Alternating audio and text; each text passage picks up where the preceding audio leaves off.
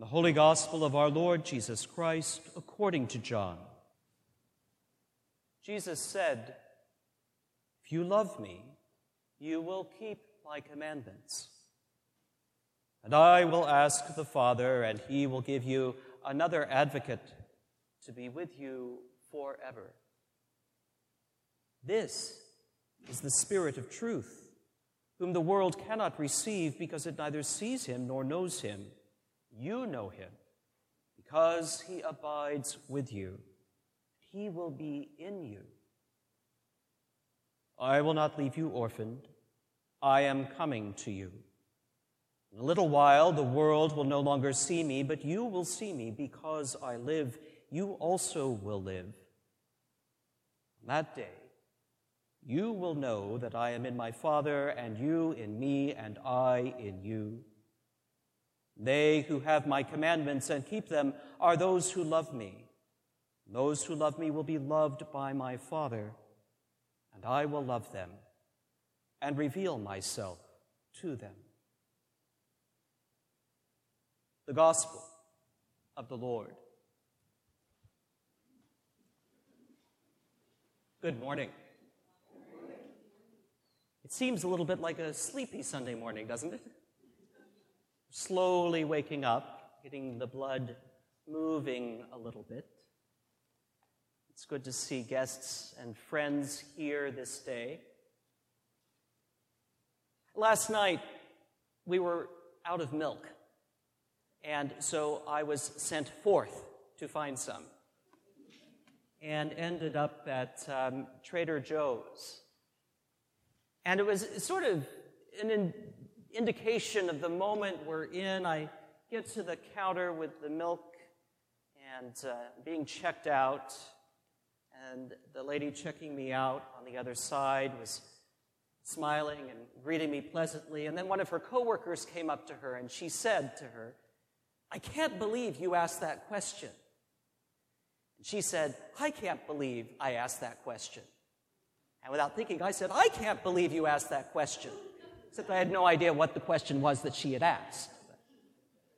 It was sort of a spontaneous moment, and I realized that as I looked around the store, the mood just seemed a little bit lighter than it had been in probably three years. Something about lifting a state of emergency and this sense of spring and spring fever starting to set in. There's a little bit of lift in people's step now. Something is changing and different, and things seem to be opening up. It's what our readings are about today is opening up, making room for the Spirit. In that passage from Acts, Paul is being absolutely brazen with the Athenians. He's quoting a Stoic philosopher who was extolling Zeus. And instead, Paul says, No, you're extolling God, this God who has come among us and is breaking down all of the barriers that divide us. So we get later into the Easter season. That is the theme of our readings. It is about opening things up. This God who is leaping over barriers and breaking open our hearts and our imaginations to receive the Spirit. One way we do that this time of year, at least in the traditional calendar, is we celebrate three days starting tomorrow called Rogation. And back in the ancient church, it was the time when the congregation would walk the bounds of the parish and bless the fields and the herds and the workers and all of the human labor that sustained the life of the community.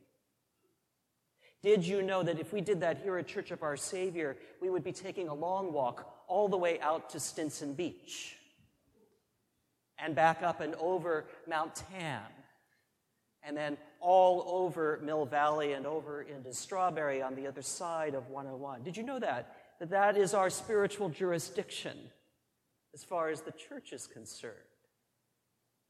We would be blessing Muir Woods. Maybe we should. the tens of thousands of people that come there every year to celebrate that great cathedral of nature is one of the gifts that is part of our spiritual stewardship, if you like. Had you thought about that? You know, most of the time, if you catch our people talking here at Church of Our Savior and we talk about our parish, we think of just this little plot on maybe a half acre here near downtown Mill Valley, but no, it's much, much bigger and richer and more beautiful than just that. Remember that the next time you are out for a hike around Mount Tam, the next time you visit Muir Woods. This is part of our spiritual heritage. This is what we pray for and work for and minister for. That is the kind of opening that we are being invited into at this time. How is it that we make space for the Spirit? Well, the author of Luke and Acts makes it really big, makes it a huge political moment. In a couple of weeks, you'll hear that familiar story of all of the apostles gathered with Jews from the diaspora all over the Mediterranean speaking in all these languages, and the Spirit comes and alights on them. But we have today before us a passage from the mystical Gospel of John, which is much more intimate and personal. It comes on the heels of readings we have heard earlier in the Easter season where Jesus appears after the resurrection to his first followers in locked rooms. And the first words out of his mouth are, Peace be with you. And then he breathes on them. When was the last time somebody breathed on you? Right? Yeah, it makes us squirm a little bit in our pews, doesn't it? But he breathes on them. Very intimate experience and says, Receive the Holy Spirit. And then he does something even more incredible. He bestows upon them the ability to forgive sin. If you retain the sins of any, they are retained. If you forgive the sins of any, they are forgiven. That is, He gives them and us by extension the work and ministry of reconciling the world.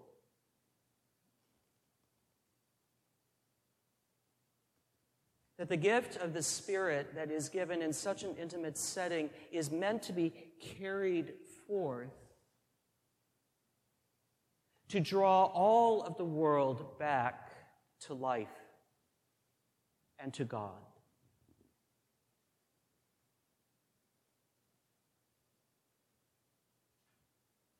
That's a pretty tall order, isn't it?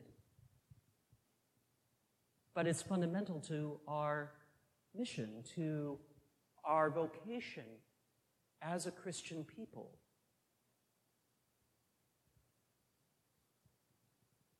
Which is probably why I stumbled into laughing and giggling with strangers yesterday evening while buying milk.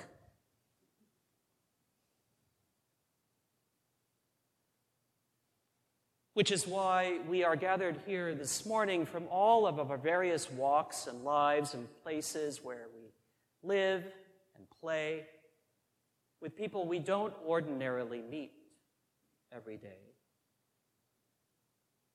Because we represent this gift of the Spirit that is unfolding in our midst and out there, even waiting to greet us when we step out these doors later today. That is the opening.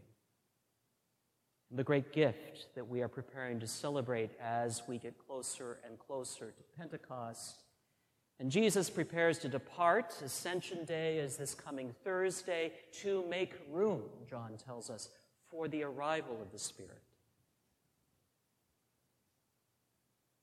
And he even talks about his own miracles and says, you know, these are wonderful things, yes, but you will do even greater things than these when the Spirit, the advocate, comes. How will we do them? Well, we'll do them together. We'll do them together, as we have always done. Right? 18,000 lunches during the pandemic. 45 blankets, Lisa? 65 blankets for one of our local not for profits helping families in need. The gift of celebrating new life this day, being born in our midst. New ministries unfolding. There are some exciting things that are coming this summer, even here at Church of Our Savior, that we haven't done in a long time, like a church picnic in Old Mill Park. New ministries for our youngest members, breaking out of what I call the band of Sunday mornings and trying new things on Sunday evenings, Saturday evenings. We're doing research. Christine and I are actually adventuring some this summer separately, and then we'll compare notes when I get back to see what's going on in the wider church for our youngest members. These are the things that the Spirit is leading us into.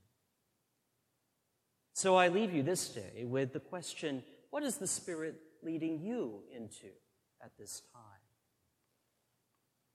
What does it mean to listen and breathe in the Spirit of God?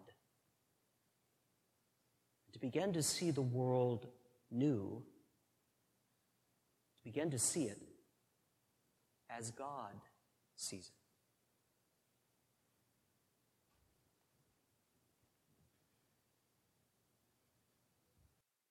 Thank you for listening to this sermon podcast from the Episcopal Church of Our Savior, Mill Valley, California. We are a growing community welcoming those seeking to deepen their relationship with God and to journey in faith with God's people through the breaking of bread and in service to others in Christ's name. You may reach us by phone at 415 388 1907, search for us online, or visit our website at oursaviormillvalley.org. We wish you God's peace. We hope to greet you in person very soon.